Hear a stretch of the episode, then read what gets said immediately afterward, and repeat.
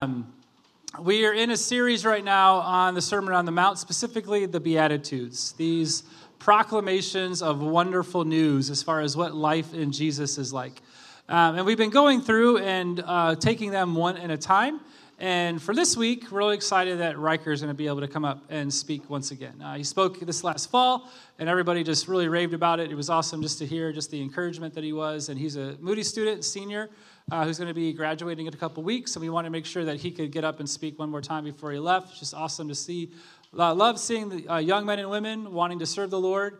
Um, in these special ways, and so we're really excited that, he, as, as in the manner that God is growing him and using him, that he can use him here this morning. And so let's welcome Ryker as he comes up to preach.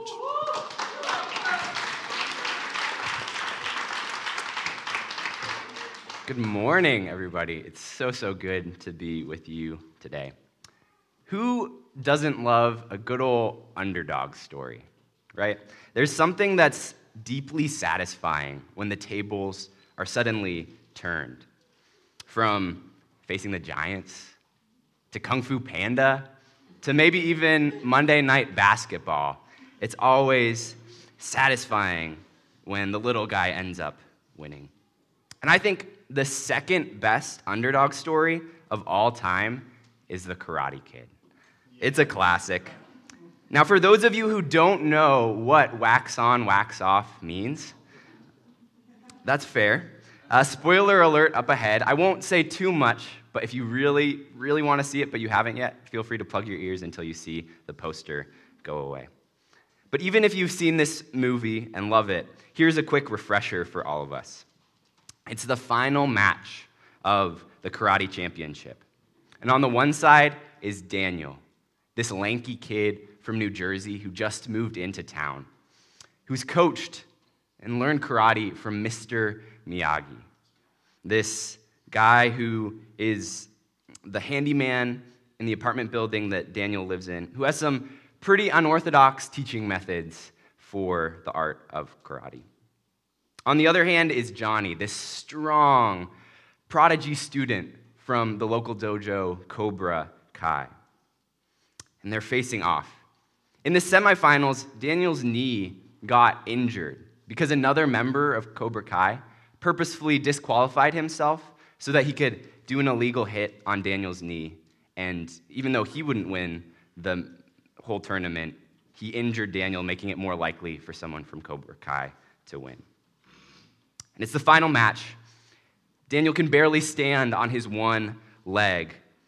And during a timeout, Johnny's sensei pulls him aside and tells him to play dirty and to hit the knee that was already injured, which he does. And when we, when we see that, we cringe. Stories like this one confront us with a key question Will those who don't play by the rules win the game? It seems like those who cheat the system have an upper hand because they're not limited by playing by the rules, but instead they have freedom to do whatever they want. But what does Jesus have to say about this question? That's what we're going to be looking at this morning. But before we go any farther, let me pray for us. Heavenly Father, I thank you so much for um, this morning, Lord, this community. What a gift it is to um, journey together, Lord, as um, my brothers and sisters here, we, we walk through our lives. Uh, Lord, sometimes it, it feels overwhelming, this world. It seems like underdogs uh, don't have a chance. And so I pray that you would speak to us now through your word. Uh, would you uh, bring clarity and light? Lord, I pray that you would speak through me and not in spite of me. Uh, may you get all of the glory. We love you because you loved us first, and I pray that we would never, ever forget that. In Jesus' name we pray. Amen. So, like Bobby mentioned, ever since Easter, we've been going through this series called The Pursuit of Happiness, looking at the Sermon on the Mount. So, this right here is kind of sermonception, right? Because I'm preaching a sermon on another sermon. And the Sermon on the Mount, it starts with the Beatitudes. And in the Beatitudes, Jesus does, something brilliant. Jesus is redefining expectations. On the one hand, he's redefining Greek expectations, right? The culture that was around him. He's also redefining the Jewish expectations of what the Messiah would look like, what the truly blessed life is. And he's even redefining American expectations too. Now, as Bobby has mentioned time and time again, the Beatitudes are proclamations of wonderful news, which is so good and so important. These are pronouncements, not directly imperatives. Right? Jesus doesn't say to us, be poor in spirit to earn my blessing, even though sometimes we read them that way. Instead, he's subverting the world's values and inviting us into this abundant life that only he can provide for us. The audience of the Beatitudes is really important too. If we looked earlier at Matthew 5, verses 1 and 2, we see that Jesus calls aside his disciples and he's speaking to them. But the crowds are also around too, listening in. And so these words are for both disciples and potential disciples. That means that no matter where you're at on your spiritual journey, Jesus' words are for you. And so, we're going to be looking at Matthew chapter 5, verse 5, if you want to turn there. Matthew chapter 5, starting in verse 5. It's short but sweet. Blessed are the meek, for they shall inherit the earth. Now, maybe you're like me when you hear that. At first, you nod your head and say, Yeah, meekness is good. But then you whisper to your neighbor, I have no idea what meekness means. And, and that's fair, right? That makes a lot of sense because meekness is a very complex word. To, to prove that, the, the Gospel of Matthew uses the Greek word for meekness three times. And the ESV translates it a different way each and every time. It's, it's hard. There's not a perfect equivalent in English to describe meekness, right? There's layers to it. So, what does it mean to be meek? Well, if you look at the world's view of meekness, the world says that meekness equals weakness. You'll hear things like, it's a dog eat dog world. The nice guys finish last.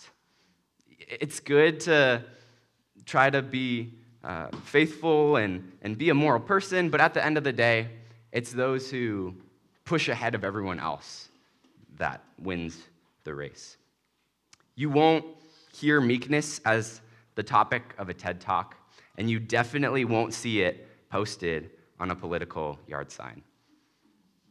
What about Merriam Webster? What does the dictionary have to say about meekness? They give three definitions. Number one, enduring injury with patience and without resentment. Number two, deficient in spirit and courage. Or number three, not violent or strong. So you see, there's some mixed messages there. Some of those are positive, some of them are negative. Right? It's, it's a confusing word. Another picture of meekness we see, you might recognize actually, out at the Art Institute of Chicago, there's this painting right here called Meekness by Eustache Lesueur. So, does that mean that meekness is about petting lambs, I guess? It's like a spiral that we're traveling on right now. And the further we're going, the closer and closer we're getting to what meekness actually means.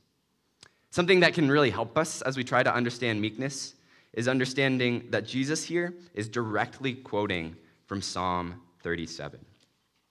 If you look at Psalm 37, starting in verse 8, it says, Refrain from anger and forsake wrath. Fret not yourself, it tends only to evil. For the evildoers shall be cut off, but those who wait for the Lord shall inherit the land. In just a little while, the wicked will be no more, though you look carefully at his place. He will not be there but the meek shall inherit the land and delight themselves in abundant peace.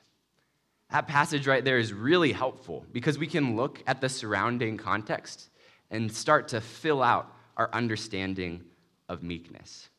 We see here that meekness involves restraining anger and waiting on the Lord.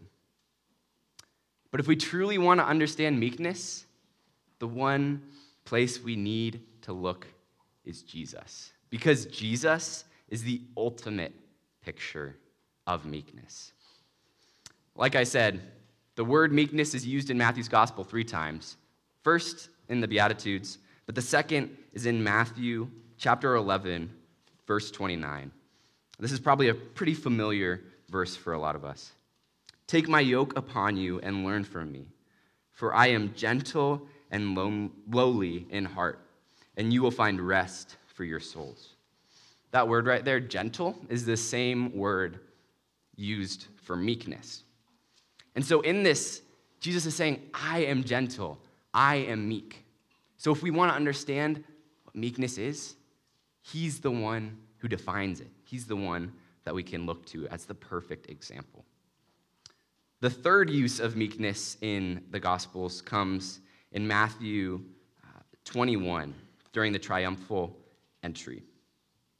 Say to the daughter of Zion, Behold, your king is coming to you, humble and mounted on a donkey, on a colt, the foal of a beast of burden. Humble, right there, is that same word. And we get this paradoxical picture in this with the triumphal entry. As Jesus is entering into Jerusalem before the crucifixion, he doesn't demand a tank or a limo or even a stallion. Instead, we see the king on a donkey. It subverts our expectations. But probably the most vivid picture of meekness we get is Jesus on the cross. The cross was a punishment, a torture device reserved for the worst of sinners, the worst of criminals. And there Jesus hung, the one who had done nothing wrong, bearing the sins of the world. And, and while he hung there, he heard things like this He saved others, he cannot save himself. He is the King of Israel. Let him come down now from the cross, and we will believe him. These words are so, so ironic because Jesus could have done that. He could have proven all the naysayers wrong. The creator of the periodic table was hanging there on just eight inch nails. He could have easily come down, and yet he doesn't. He bears it. This is the ultimate picture of self restraint. Now, the voice behind the words, blessed are the meek, says just as much as the words themselves. It's important that it's Jesus saying these things, not just some other voice, because he can speak with authority. In Jesus, the blesser is the blessing. The blesser is the blessing. Jesus isn't like Santa, who gives gifts, but at a distance, without any relational connection between us. Instead, he offers himself to us. Jesus redefines the meek as blessed. Now, you and I, we can't be perfectly meek.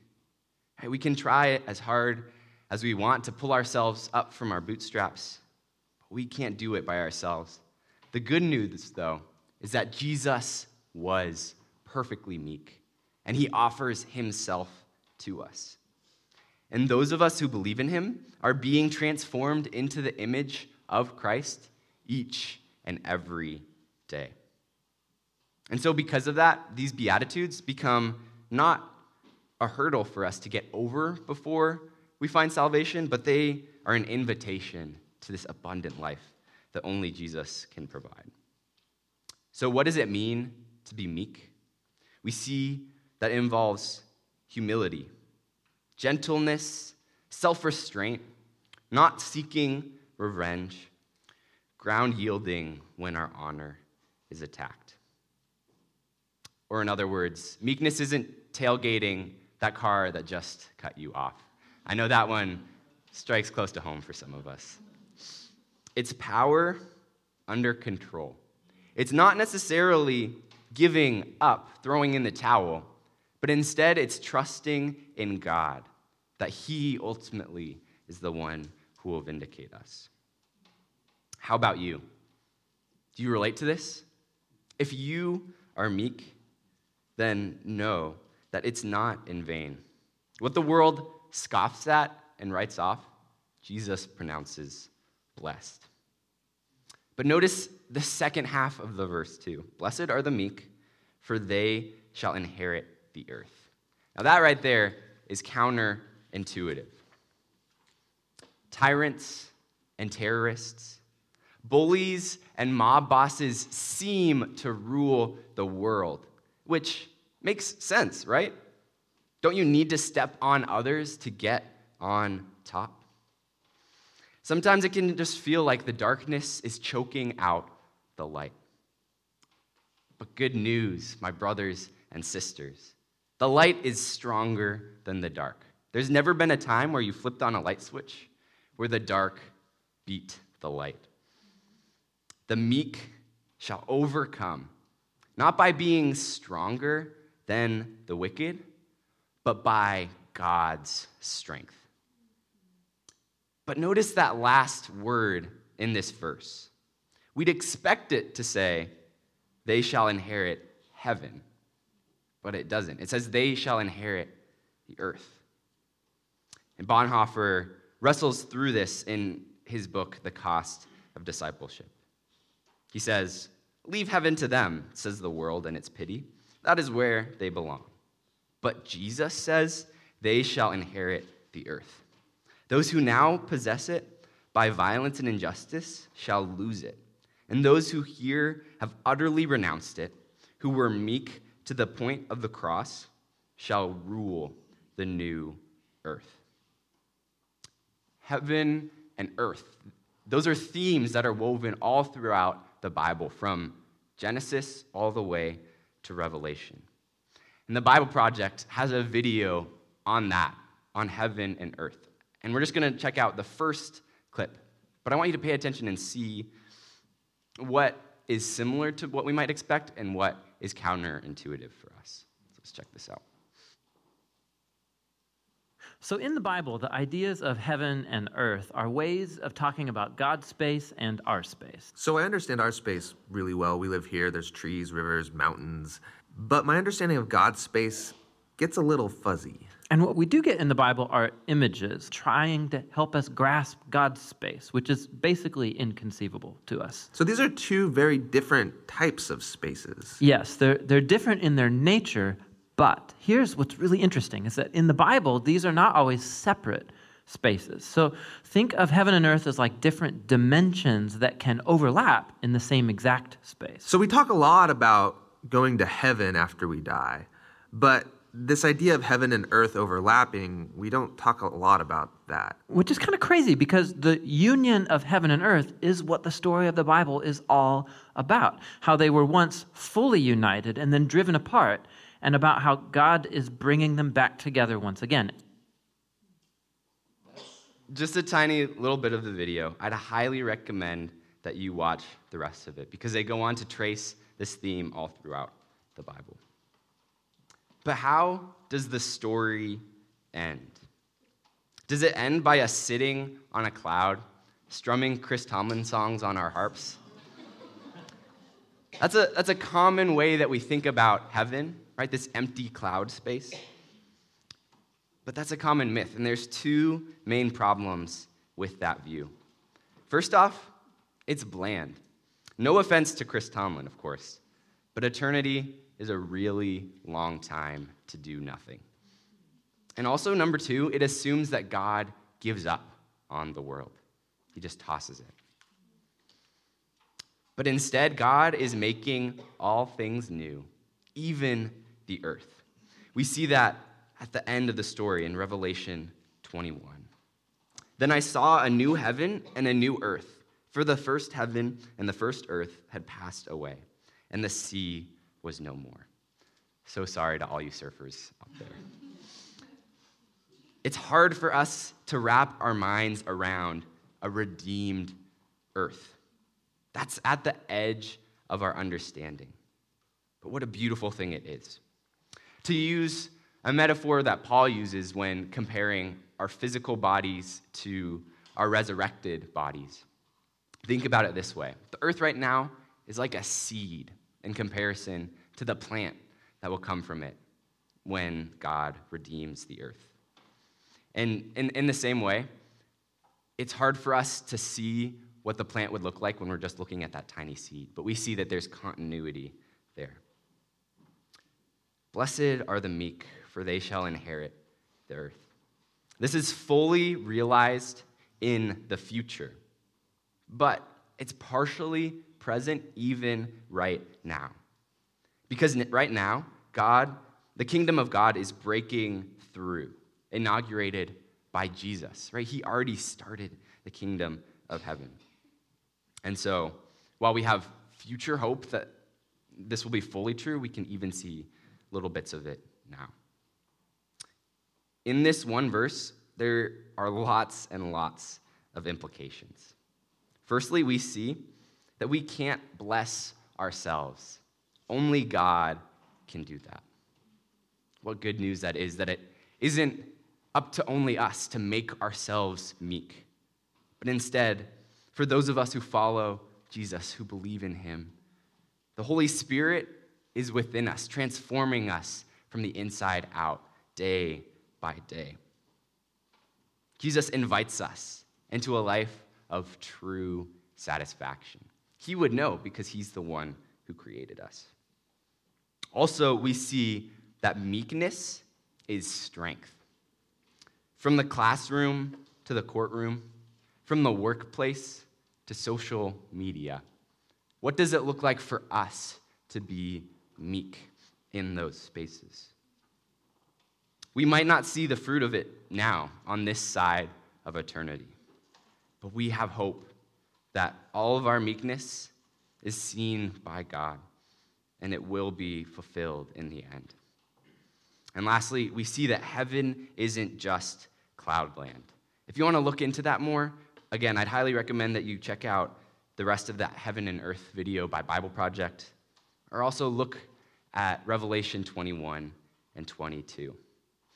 We can't know a lot of things about what the new heavens and the new earth will be like, but there's some things that we can know. We know that it'll be embodied, right? We won't just be little floating spirits because Jesus is embodied even now after his resurrection. We know that it'll be creative. Right? God is still a creator God, which means that there will be beauty and complexity, more than we could ever ask or imagine. And also, we know that it will be uniting. We will finally be back in the presence of our Lord and Savior face to face, and we'll be united fully with one another as well. How does that change the way that we interact with the world? Because the story of the Christian faith isn't like WALL-E, right? It's not about us getting into this big ship and then floating away from the earth. No, the earth plays an important part in God's story of redemption.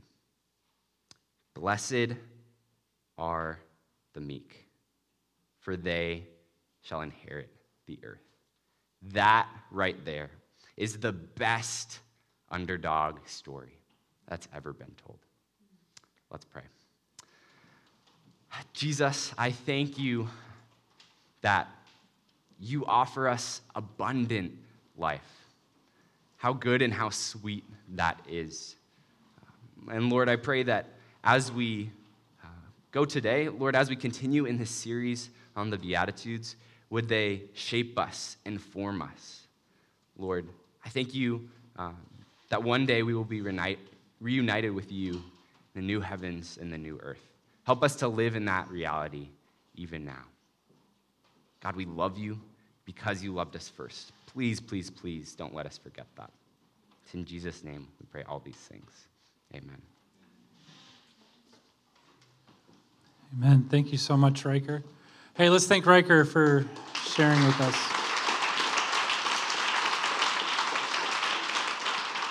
I mean, it's all praise to God, and I know Ryker would agree with that, but it's encouraging. Uh, it's good to be encouraged. And so we really appreciate him, uh, the work that he put into this, and being able to share this morning. Uh, we're going to close.